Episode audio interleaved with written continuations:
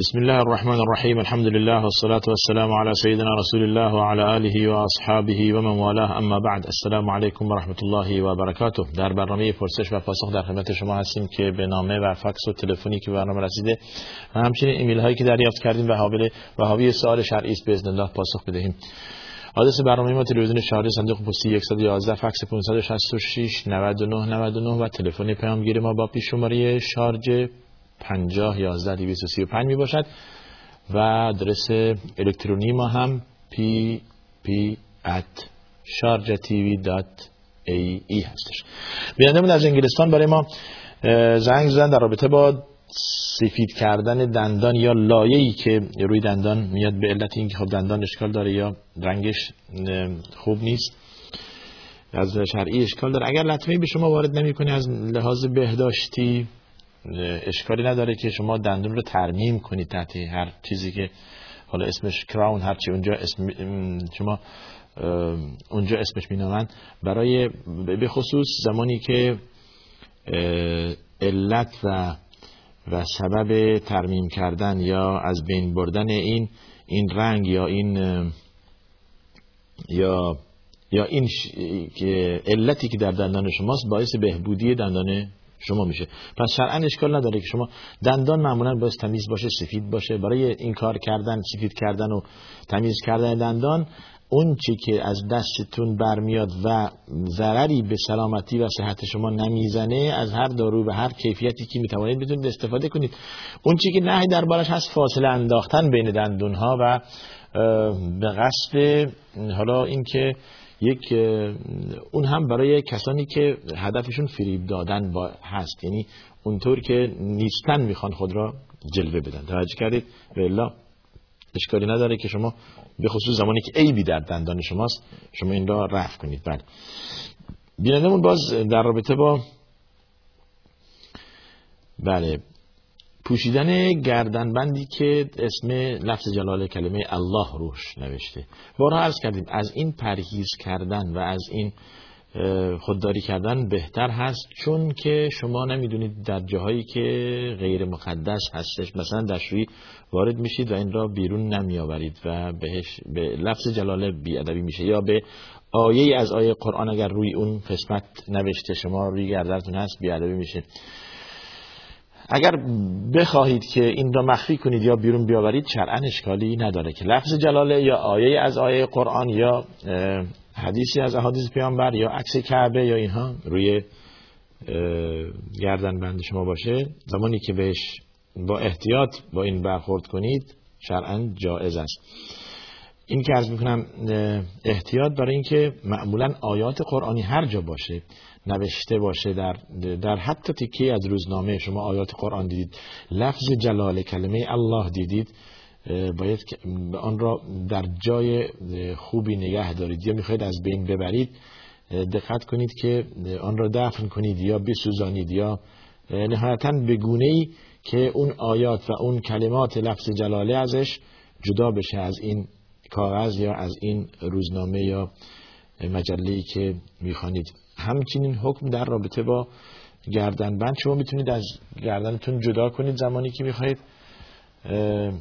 به جای غیر مقدس بروید یا اینکه حامل آن نباشید زمانی که در حال جنابت هستید. بسیار خوب. در رابطه با تعبیر خواب نوشتید. ببینید که ما که خواب تعبیر نمی کنیم گفتید مرده را خواب دیدن یا کسی را خواب ببیند که مرده است. تعبیرش چیست؟ معمولا در رابطه با مرده اینو میگن که همیشه احتیاج به دعای خیر زنده دارد. دعا صدقات و خیرات به خصوص از فرزندان نسبت به والدین. یا بالعکس فرق نمی‌کنه. یا یکی از بستگان شما در خواب ببینید براش دعا کنید براش به قصد انفاق به رسیدن اجر و ثواب انفاق کنید. درس کردن بالاخص والدین که لازم است فرزندان همیشه در فکر پدر و مادر خود باشند براشون دعا کنند در نماز دعا کنند به نام دعا کنند اشکالی نداره.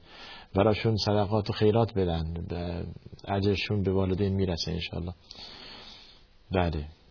و کسی را گفته اید که خواب ببینید مرده است. مردن انسان زنده, انسان زنده را خواب ببینید که مرده است. سنتی روشی عبادتی را ترک کرده باش بهش تذکر داد. برای اینکه زمانی که عبادتی از انسان ترک بشه دیگه دیگه انگار نیست. انگار مرده است. یا از قرائت قرآن غافل بشه فرق انسانی که اهل, اهل قرآن است یا نیست و انسان مرده است یا زنده بله این رو باید بهش تذکر داد که به, عبادت و معنویات خودش بیشتر برسه. بله. خیلی خوب. برمیگردیم به ایمیل هایی که به ما رسیده. بیادمون از تاجیکستان برامون.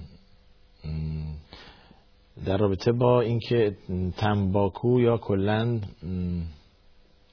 توی پرانتز سیگار حلال است یا حرام بعد ببینید مسئله کل دخانیات در بارش علما میفرمایند جزء خبائث هست. اون چیزی که اسمش گذاشتن رسول الله صلی الله علیه وسلم در وصفش خدا میفرماید یحل لهم الطیبات و یحرم علیهم الخبائث.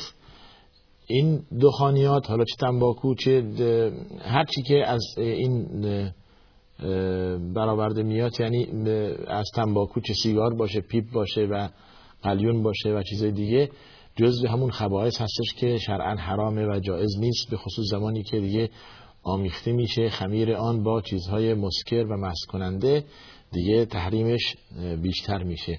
روی هم رفته برای تحریم دخانیات سه دلیل علما دارند. یکی این آیه که عرض کردم یا حرم صفت پیامبر است که طیبات را بر امت حلال کرده و خبائث را حرام می‌کند که بدیهی است اگر شما کفه ترازی را در نظر بگیرید یکیش طیبات درش باشه خوبی ها و یکیش خبائث بدی ها و و و چیزهایی که ضرر به انسان می‌رسه درش بگذارید. این تنباکو رو در کفه خبیسات می‌گذارید. پس یحل لهم الطیبات و یحرم علیهم الخبائث. این یکی این آیه. بعد ضرری که به انسان می‌رسه و این دیگه صد درصد کشف شده نمیشه حالا 50 60 سال قبل که مردم حکمشو نمی‌دونستن به خاطر اینکه علت ضرر و نفعشو نمی‌دونستن. برای همین حتی علما در در حکم در صدور حکم متردد بودن که آیا این حلال است یا حرام. بعد گفتید که گفتید که روزه را باطل می کند بله صد درصد روزه را باطل می کند روزه را برای اینکه بالاخره چیزی به به مشام شما میره. حالا ممکنه بگید که اگر اینطور باشه کل دود و کل گرد و خاکی که میاد نه اون جداست. این به طور تعمد شما چیزی رو استنشاق می‌کنید و میبلعید و اون گرد و غباری که از بیرون به طور تعمد نیستش و و اون روزه رو باطل نمی‌کنه. پس بنابراین دود سیگار و دود دخانیات به طور عمد شما اون را استنشاق کنید و بکشید روزتون باطل میشه. پس یک حرام است. دو روزه را باطل می‌کنه حرام بودنش هم عرض کردیم به دلیل همون آیه که تلاوت کردم خدمتتون و حدیثی که میفرماد لا ضرر ولا ضرر نه ضرر به خود رساندن و نه به دیگری رساندن جایز است که هم به ضرر به خود رساندن درش هست و هم به دیگران به, به مراتب بیشتر. برای اینکه اون که از مشام شما از از از دهان شما بیرون میاد اون دود و به مشام دیگران میره به مراتب خطرش بیشتر هستش تا اینکه مستقیم از شما این را بکشید این سیگار و این دخانیات. بعد اصرافی که در آن هست. اصرافی که در آن هست. اینو خودکشی تدریجی. خدا میفرماید که ولا تقتلوا انفسکم. خودکشی خودکشی حرامه. خدا را نکشید. ولا تلقوا بایدیکم الى التهلک خدا به مهلکه نیندازید که درش هستش پس بنابراین اصراف خودکشی ضرر تمام این چیزهایی که در نظر بگیرید شما در این دخانیات هست. و جالب اینجاست که الان دیگه به طور صد درصد ثابت شده ضرر دخانیات سرطان زایی ریه و نمی‌دونم تمام بلاهایی که حالا یکی میگه من اصلا نمیبلعم همینطور عادت کردم تو خب بازم مشکل لسه و بله دندان شما. تمام هیچ نفعی در این نیست. جز ضرر به جز ضرر هیچ نفعی در این سیگار نیست. بوی بدش و حتی بار حرز کردیم. این مرادف با, با کسانی که سبزی های بدبو می‌خورن. حتی کسی که سیگاریست حق, حق ورود به مسجد نداره. آخه بوی بد سیگار انسان متعذی میشه اذیت میشه.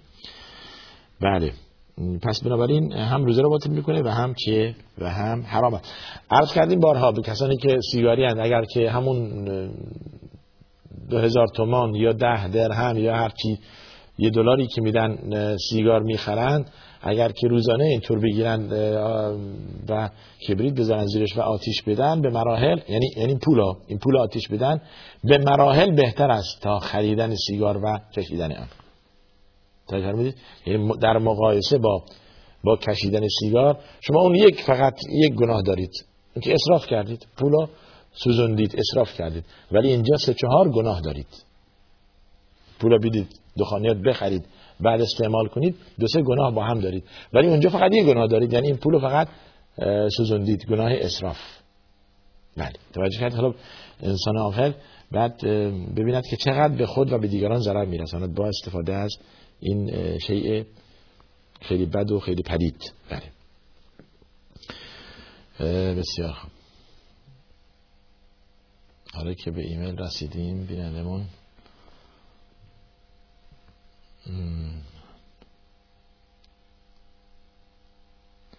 ختم قرآن گفتید. من درست متوجه سالتون نمیشم. ختم قرآن بله گفتید که جز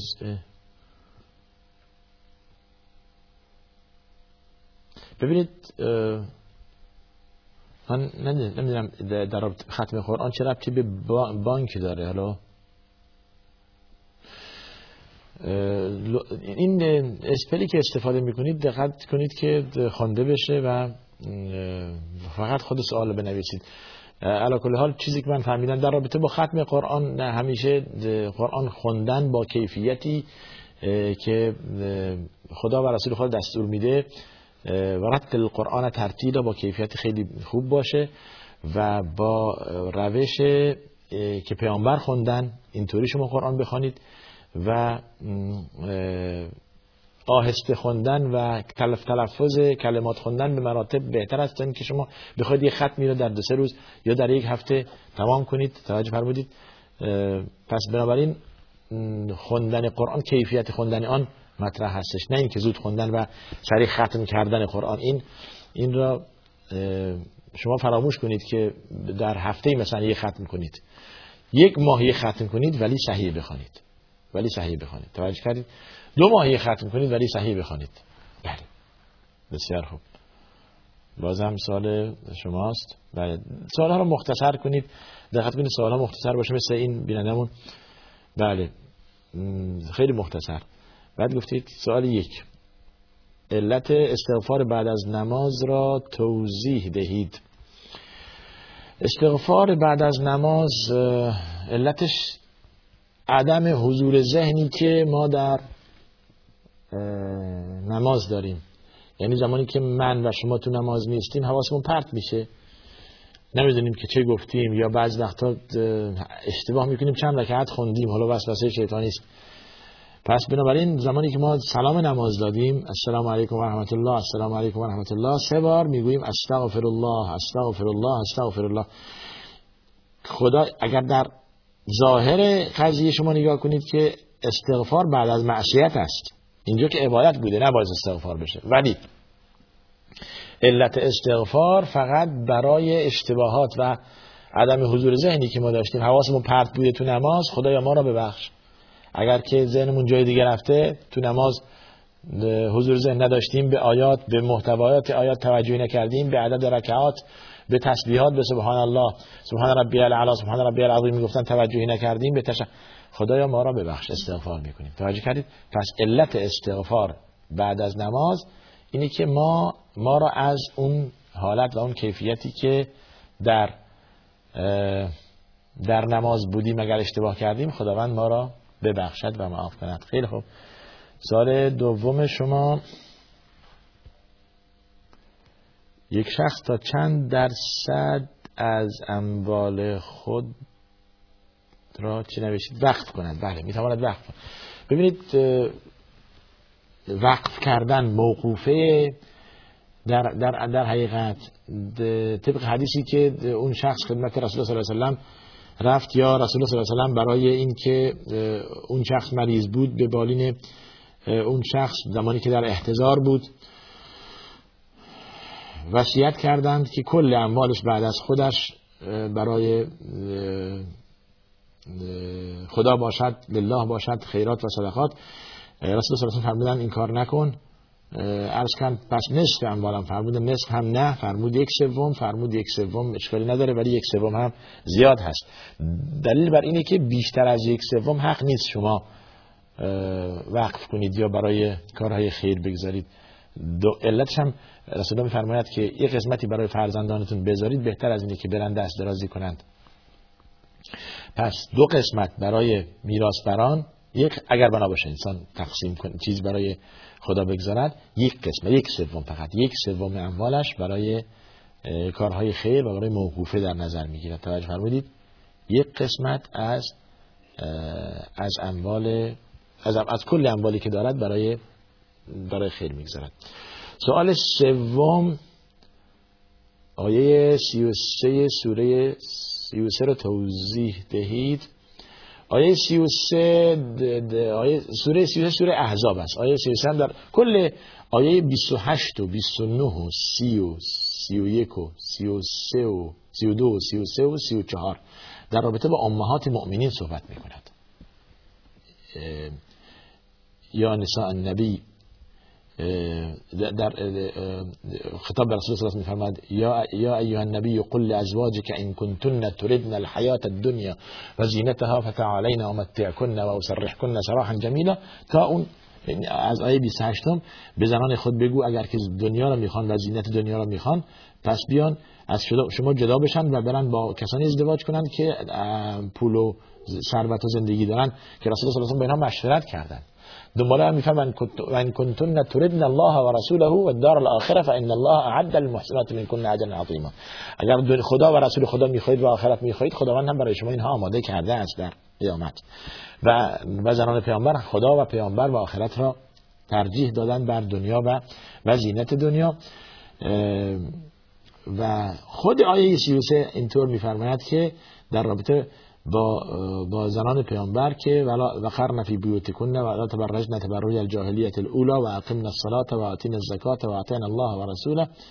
انما يريد الله ليذهب عنكم الرجس أهل البيت ويطهركم تطهيرا واذكرن ما يتلى في بيوتكن من آيات الله والحكمة إن الله كان لطيفا خبيرا این آیه تمام شد. یعنی از 28 تا 34 حالا آیه 33 در رابطه با زنان پیامبر هست. خداوند می‌خواهد که رجس و پلیدی را از شما ای زنان پیامبر و خانواده پیامبر به طب اول زنان پیامبر بعد کل اولاد پیامبر و آنهایی که مربوط هستند به رسول الله صلی الله علیه و سلم بردارد. یعنی رجس و پلیدی از شما جدا کند که شرک باشد و معصیت باشد و اینا از خانواده پیامبر به دور هست. ببینید این مسئله قابل مناقشه هست. اون قولی که می‌گوید فقط صرفا آیات اشاره می کند یا انما یرید الله لیذهب عنکم الرجس اهل البیت به حضرت علی و حضرت فاطمه و امام حسن و امام حسین.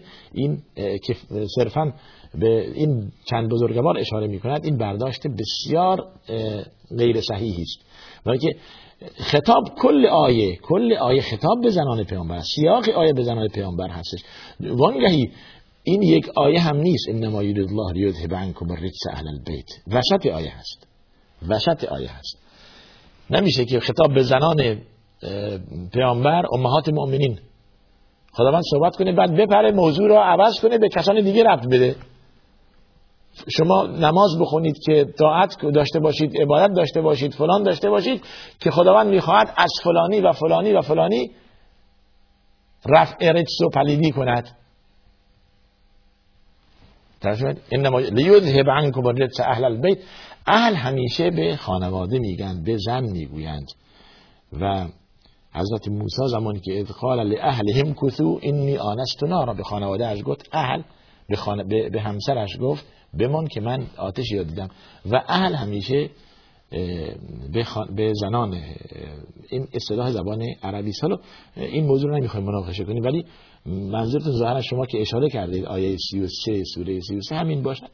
پس اگر منظور این است جواب هم شنیدید. تفصیل این قضیه شما می‌توانید به به کتاب های که در رابطه تعلیف شده مراجعه کنید. حالا فعلا من آدرس ندارم که کتاب به شما بدم در, در این مسئله من دارم از می‌کنم که موضوع به, به امهات مؤمنین بس تمام تفاسیر این را ذکر کردن. یک نوع اجحاف است که ما این از سیاق خود آیه منحرف بشیم و آیه رب بدیم به کسان دیگه بعدی هیست که امامان حضرت حضرت حضرت علی حضرت امام حسن حضرت امام حسین حضرت فاطمه و آل بیت کلا بعد از امهات مؤمنین زیر این داخل میشن برای که اهل آل بیت رسول الله صلی الله علیه هستن. شکی درش نیست. ولی امهات مؤمنین را جدا کردن و کسان دیگر را جایگزین کردن این یک خطای محض است. بله. برداشت غیر صحیح است از آیه. یا فهم ناقص از از آیه هست و قصور در فهم و درک زبان عربی است. بسیار سوال بعدی شما. آیا یک دختر می‌تواند بدون محرم گفته بدون نامحرم بدون محرم منظورتون می‌تواند برای ادامه تحصیل به خارج برود خارج سفر کند؟ ببینید مسئله سفر زن برای ادامه تحصیل یا دختر حتی برای عبادت برای عبادت. اگر بنا باشه که شما در رفتن سفر حج و عمره حتما باید که یک محرم همراهتون باشه در سفرهای دیگه از باب اولا باید که محرم همراهتون باشه. حالا اگر هم ضرورت ایجاب کرد که شما در خارج تحصیل کنید یا مداوات کنید مریض بودید بروید محرم شما رو میرساند اونجا و دانشگاه یا بیمارستان یا محل جایی که بالاخره محل سکونت شماست در اونجا ساکن میشید و بعد برمیگرده. پس رفتن و برگشتن لازمه که شما محرم همراهتون باشه توجه کردید؟ در اونجا بدیهی است که باید موازین شهر را رعایت کرد در هر کشوری باشه. و این رو توضیح بدم که تا زمانی که ضرورت نباشد شما برای ادامه تحصیل یا برای کار دیگه لزومی نداره که انسان بدون محرم مسافرت کنه. وقتی که ضرورت شد اون مسئلهش جداست. تمام ضرورت ها زیر قاعده داخل میشه که می‌فهمد تو بیار محظورات. همه ضرورت ها همه باعث میشه که حرام رو حلال کنه. ولی خب اینطور که در, در اصولی ها میگن میگن ضرورت تقدر و به قدرها به اندازه خودش. یعنی به چی میگن ضرورت؟ حالا تا چند اندازه ممکنه برای شما این ضرورت باشه ولی در شرع ضرورت نباشه. این رو باید از اهل ذکر پرسید از علما پرسید که آیا ضرورت داره؟ از ما پرسیده شده که همین هفته قبل دو سه تا زنگ زدن در رابطه با شرکت در کنفرانسی که مثلا در فلان جا آمریکا یا جای دیگه هستش. ما ده دوازده مثلا دختریم یا می‌خوایم بریم برای یک هفته در اون جلسه شرکت کنیم کنفرانس بین المللی و فلان و فلان هست. یا مثلا در فلان کشور ما می‌خوایم بریم گفتن که شما یک تستی دارید اگر هم من پرسیدم اگر شما نروید آیا لطمه ای به, به نمراتتون به درجه ای که بهتون میدن به دست وارد می... نه. هیچی نیست. هیچ ضرری درش نیست. یعنی هیچ سلبیاتی درش نیست. منفیاتی در این نیست اگر نروند. گفت خب ضرورت نداره شما بدون محرم. بلند میشید برید اونجا در یک جای شرکت کنید که نه فرض است نه ضرور.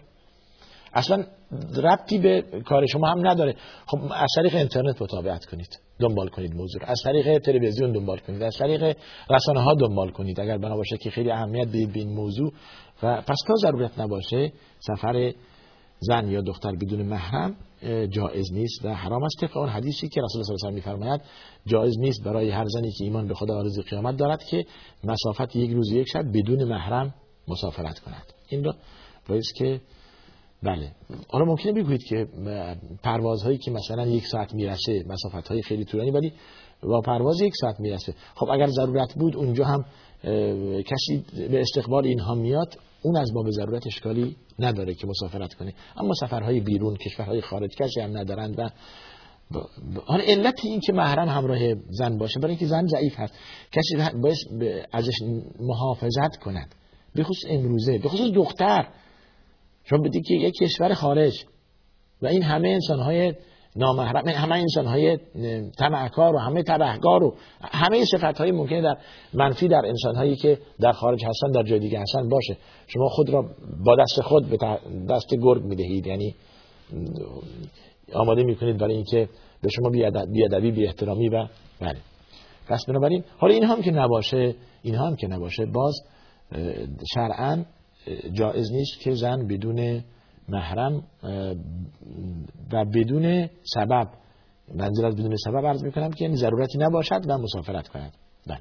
سوال آخر شما؟ بله.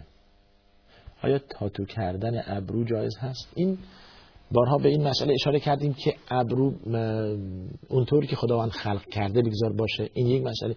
اگر که خیلی غلیظ است و خیلی زخیم هست شما می‌تونید به اندازه که زخیم هست از از حالت زخامت بیرون بیاورید و به حالت به حالت اون ابروی زنانه در بیاورید. از زخامت مردانگی در بیاورید. ابرو را به حالت اون باریک کردن ابروی زن اگر زخیم باشه. و اگر عادی باشه موردی نداره.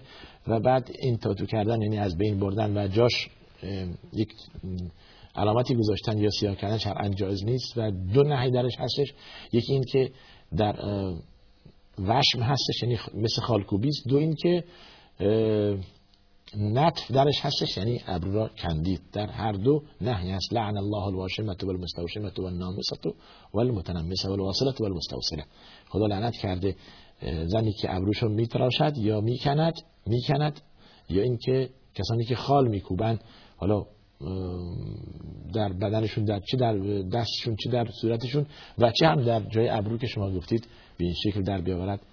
و حالا اگر رنگ در ممکنه بعضی وقتا میگن که ابرو به جایی که کندنش یا تراشیدنش رنگ می‌کنن این رنگ کردن جایز است و اشکالی نداره که به رنگ پوست در بیاد. بله به رنگ پوست در بیاد. اون چیزی نهی است کندن و تراشیدن آن هست بدون علت. خیلی خوب. برگردیم به سوالی که از طریق پیامگیر به ما رسیده. طول و عرض بهشت مشخص شده و چند است؟ خدا کند که من و شما به بهشت بریم. حالا هر چه طول عرضش باشه. ببینید همیشه من بارها عرض می‌کنم و این قول علماست. در رابطه با احکام دینی شما دقت کنید چیزها یاد بگیرید که فرض و لازم است. چه چیز بر شما فرض است چه چیز بر شما حرام است چه چیز سنت است چه نحوه انجام دادن آن چگونه هستش. ولی روز قیامت بدانید که خدا از ما نمی‌پرسه چرا ندانستی که بهشت طولش چند هست و عرضش چند هست. خب حالا طبق آیه ما به شما جواب میدیم. خدا میفرماید که بهشتی که زمانی که وعده می‌دهد بهشت برینی که عرض آن به عرض زمین و آسمان است. عرضها که عرض سماع و الارض.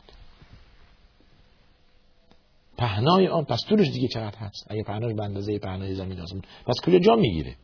اگر بنا باشه. خب این سوال هم مطرح میشه. جوابش اینه که در در سوره زمر ظاهرا آیه همین میاد که میفرماید که یوم تبدل الارض غیر الارض والسماوات. روزی میاد که یعنی در روز قیامت ما زمین رو عوض می‌کنیم کره خاکی که اینقدر هستش ما کلا عوضش می‌کنیم و و همچنین آسمان ها و به شکل دیگری در میآوریم. حتما وسیعتر و خیلی بزرگتر و خیلی با این کیفیتی که الان هستش بیشتر. بسیار خوب.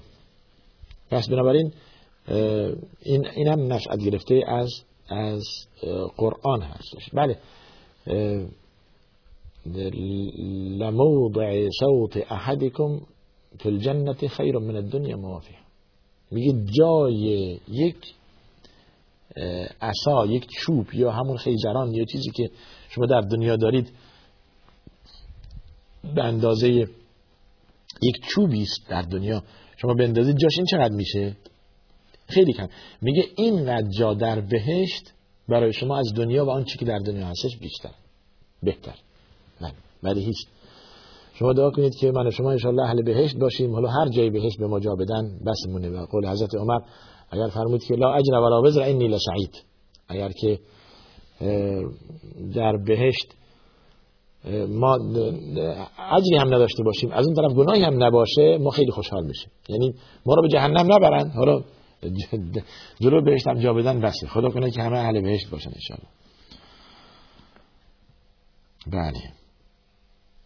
دعای از بین بردن ناراحتی و اندوه چیست؟ ببینید در انسان مؤمن همیشه بالاخره ناراحت هست.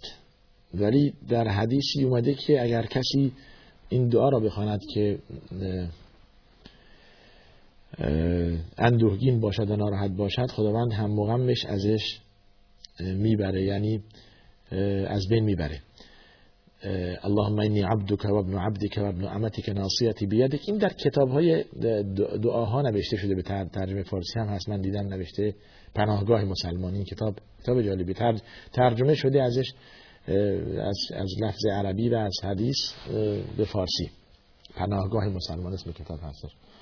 بعد میفرماید که این دعا را که آخر ادامه می‌دهد ناصیتی بیدک عدل فی حکمک ماض فی قضاك اسألك بكل اسم هو لك سميت به نفسك أو أنزلته في كتابك أو أو استأثرت به في علم الغيب عندك أن تجعل القرآن العظيم ربيع قلبي وذهاب حزني وهمي أو همي وحزني إن میگه إلا أذهب الله همه وحزنه این دعا را اگر بخواند خداوند ناراحتی و غم و اندوه ازش جدا می‌کند و ازش می‌برد ازش بلند می یعنی هم ناراحتی و اندوهی که در دلش هستش خداوند از او میزداید به خاطر این دعا. حالا این رو متن این دعا رو اگر پیدا کنید حفظ کنید چیز جالبی این چیز جالبیه.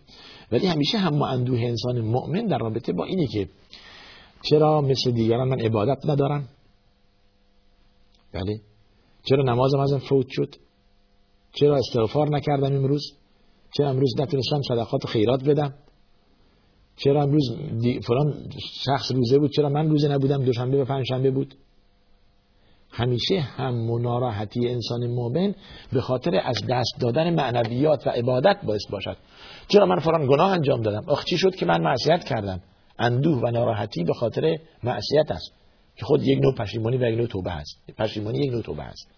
نارا این انسان مؤمن همیشه ناراحت این باشد. اما چرا من مثل دیگران پول ندارم؟ چرا من ماشین آخرین سیستم سوار نیستم؟ چرا من آپارتمان ندارم؟ چرا من مثل فلانی این همه املاک و زمین و ثروت و میلیاردها نه این دیگه برای انسان مؤمن این غم و اندوه نباید جا داشته باشه در دل انسان. بله. فقط عرض می‌کنم چرا از دست معنویات رو از دست دادم؟ این جا داره اندوه و ناراحتی. بسیار خوب. اگر کسی در جایی بمیرد که مرد نباشد و همه زن باشند آیا این زنان می توانند این شخص را غسل بدهند و نماز بر آن بخوانند؟ مردونتون این شخص مورد مرد باشد اگر چنین باشد خب باید که عورت را بپوشانند و کسی دیگر نباشد انسان مؤمن مسلمان باشد و آن را غسل بدهند و حتی نماز بخوانند. بر این جایز هستش. اما در اصل آن است که میت مرد مرد بشوید و میت زن زن. توجه کردید برای اینکه بالاخره عورت همدیگر را می‌بینند. توجه کردید؟ در زمانی که نباشد بله. زمانی که نباشد. یا ممکنه که مردی غسل بدهد و دیگه شما زنان جمع زنان بر این میت نماز بخوانید. این اشکال نداره و جایز هستش. ولی باید دقت بشه که همیشه مرد میت مرد مرد غسل بدهد و زن هم زن. و این شرط است. در حالت ضرورت اون مسئله جداست. زمان ضرورت باشد جداست و می‌تواند با کیفیتی که تفصیلاتش زیاد هست خلاصه این که عورت مرد را به یک نحوه بپوشانند و بقیه را غسل بدهند. بله بقیه جسد را غسل بدهند. خدا کنه که انسان عاقبتش به خیر باشه که دیگه به گونه ای بمیره که مرد نباشد در اونجا که که این این میت را غسل بدهند. خدا عاقبت انسان برای همین است که آیه شریفه میفرماید و ما تدری نفس به ای ارض تموت. هیچ کس نمی‌دونه فردا کجا میمیره و چگونه میمیره. بله. بله. خدا آخرت را بخیر کنه. دعای حسن ختام برای انسان مؤمن لازم است. همیشه دعا کنید که خاتمه خوبی داشته باشید. یعنی خدا ما را با کیفیت به وجه احسن قبض روح کند از دنیا ببرد. یعنی با کیفیتی که بر طاعت باشیم بر عبادت باشیم حول و ما کسانی باشند.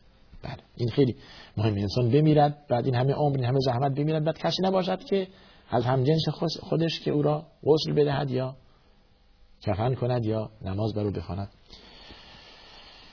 خدا آخرت را به خیر بگذارند. بله. بعد فرمودید که بله بینندمون در رابطه با نام دختر حضرت علی که با عمر ازدواج کرد چی بود؟ ام گلسوم ام کلثوم دختر حضرت علی خواهر امام حسین رضی الله عنه اجمعین. با, با, با حضرت عمر ازدواج کردند. و از حضرت عمر در یک روایت یک فرزند در روایت دیگه دو فرزند داشتند. به نام زید و فاطمه.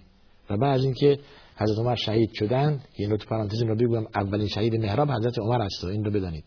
به دست ابی لؤلؤ ابی لؤلؤ مجوسی ایشون شهید شدند و در محراب رسول الله صلی الله علیه و نماز صبح میخواندند.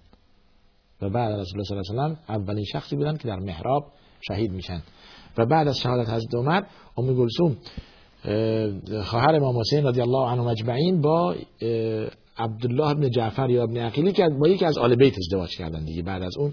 دیگه بعد از بعد مدت ها با یکی از آل بیت ازدواج کردن. بله. و این بارها به این مسئله اشاره کردیم. به این مسئله اشاره کردیم.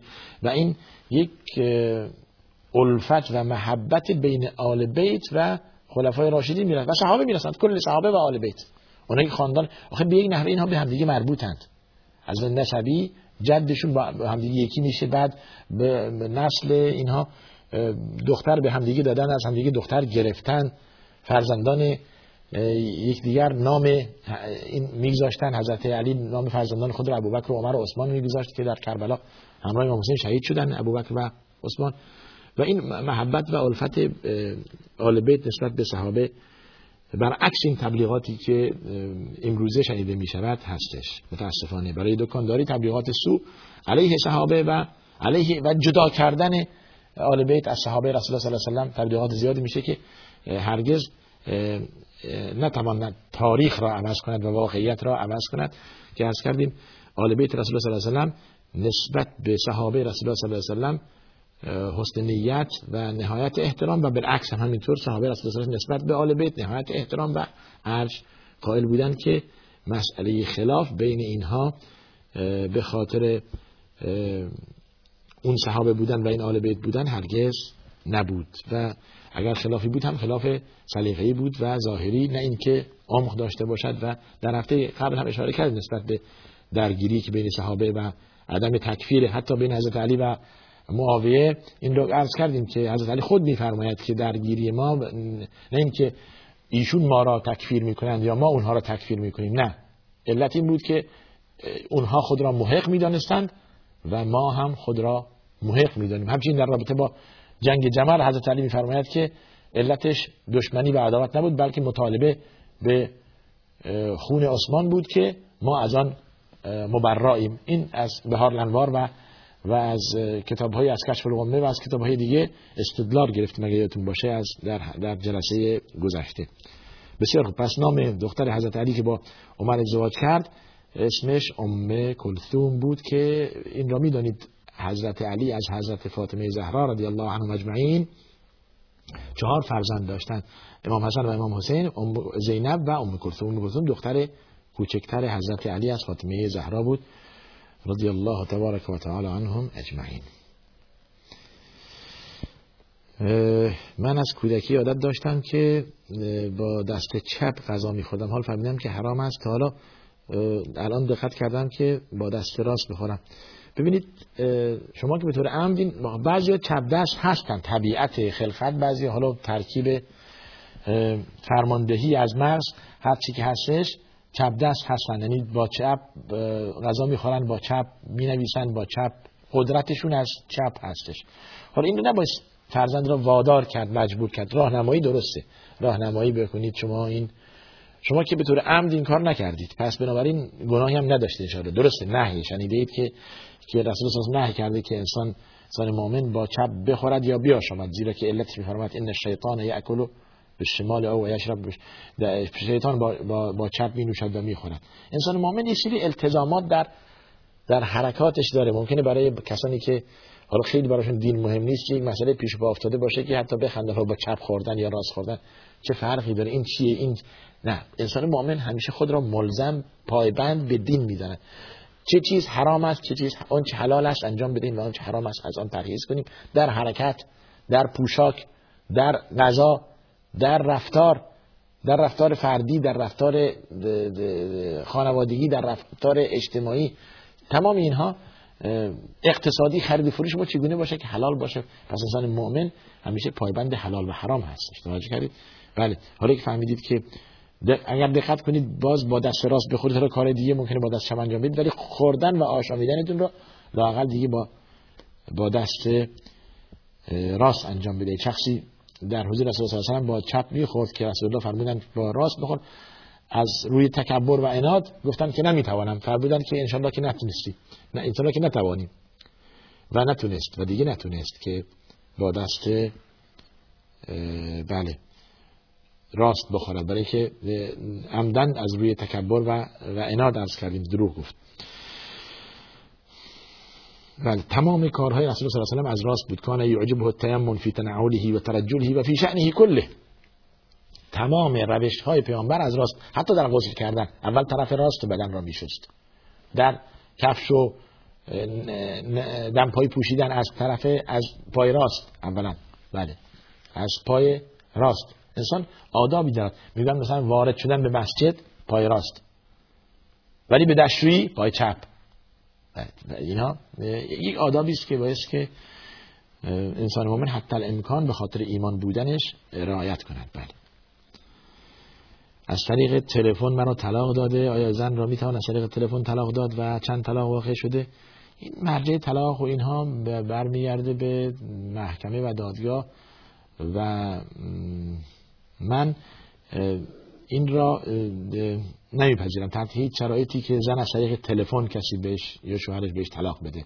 برای که میشه شبیه صدا در آورد یا از طریق اینترنت مثلا. حالا تو واقعیت بودنش تازه اون خلاف هستش. این رو به رو. مرد بیسته شوهر بیسته جلو به زن بیستد و و زن را طلاق بدهد. در کیفیت لفظش در تعدادش در وضعیت اون مرد تمام اینها بحث هستش که باعث جلو قاضی در شهود و عدم شهود تمام اینها مسئله هستش. در حال زنده روبرو بودن تا چه رسد که دیگه از طریق تلفن یا از طریق ایمیل براش مثلا پیام بده مسج بده یا اینکه از طریق موبایل براش مسج بده که شما به طلاق باشید و به طلاق هستید. اینها یک مسئله است که باعث که بهش توجهی نشه. برای که طلاق این شوخی نیست. با, با این به این آسونی دیگه حتی علما برخی از علما معتقدن این چنین که در نکاح شهود و شاهد لازم هست در طلاق هم شاهد لازمه. این رابطه با این محکمی بسته شد با این آسونی نباید گسسته بشه. توجه فرمودید؟ این مسئله برمیگرده به محکمه و قاضی شما این را برید جلوی قاضی بگید. و حکم طلاق و طلاق افتادن و یا طلاق واقع شدن نه یا افتادن نمیشه از طریق این تلفن ما اینجا حکم صادر کنیم. برای اینکه بله ما در آمریکا بزرگ شده ایم. پسر من هنوز ختنه نشده و حال قبول نمی کند که ختنه بشود. لطفا توضیح ما گناهکار. شما گناه دارید اگر در کودکی اینو ختنه نکردید. حالا ممکنه ایشون هم بزرگ شده. ببینید ختنه کردن جزء جزء فطرت مسلمان هستش. حالا شما در جامعه غیر اسلامی بزرگ در آمریکا بزرگ شدید. از کودکی باید که اینو ختنه می‌کردید پسر بچه از سن کودکی باید ختنه بشود جالب اینجاست که در بیمارستان های اسلامی کشورهای اسلامی به محض تولد حتی ممکن در روز دوم سوم ختنش کنند. این و اگر نشد تو در یک سال در دو سال. و هر هر کافری که مسلمان میشه اولین کاری که انجام میده بعد از غسل کردن و شهادتین میه ختنه میشه اگر ختنه نشده. ولی که 50 سال سنش باشه. توجه کردید؟ پس بنابراین ختنه جزء ضروریات هستش و جزء فطرت انسان ماست و واجبه و باید ختنه بشه و شما توضیح بدید اگر انسان واقعا تیزهوشیه و روشن فکریه و به قولن امروزی هستش و فکرش بالاست و تحصیل کرده هستش و فرهنگی است انسان با فرهنگ می‌دونه که علت داره این ختنه کردن. ختنه کردن یعنی نظافت طهارت پاکیزگی و به مراتب می‌دونه که چقدر اگر ختنه نشه ضرر داره برای خودش و برای سلامتیش. حالا که ختنه نمیشن خب ببینید شما کودکی را که ختنه نمیشه یک ماه دو ماه زمانی که این در آلت تناسلی این کودک این نجاست و این چرک و این چیزا جمع میشه. و همین است نسبت به انسان بزرگ. پس بنابراین ختنه کردن جزء واجبات و فطرت هستش. خیلی خوب. نهایتا آدرس برنامه ما تلویزیون شارجه صندوق پستی 111 فکس 566 99 99 و تلفن پیامگیر ما 20 971 6 50 11 235 و ایمیل ما هم pp at شارجه تیوی دات ای ای هستش. تا دیدار دیگر شما را به خدا میسپارم و آخر دعوانا الحمد لله رب العالمین و صلی الله وسلم علی سیدنا محمد و علی آله و صحبه اجمعین.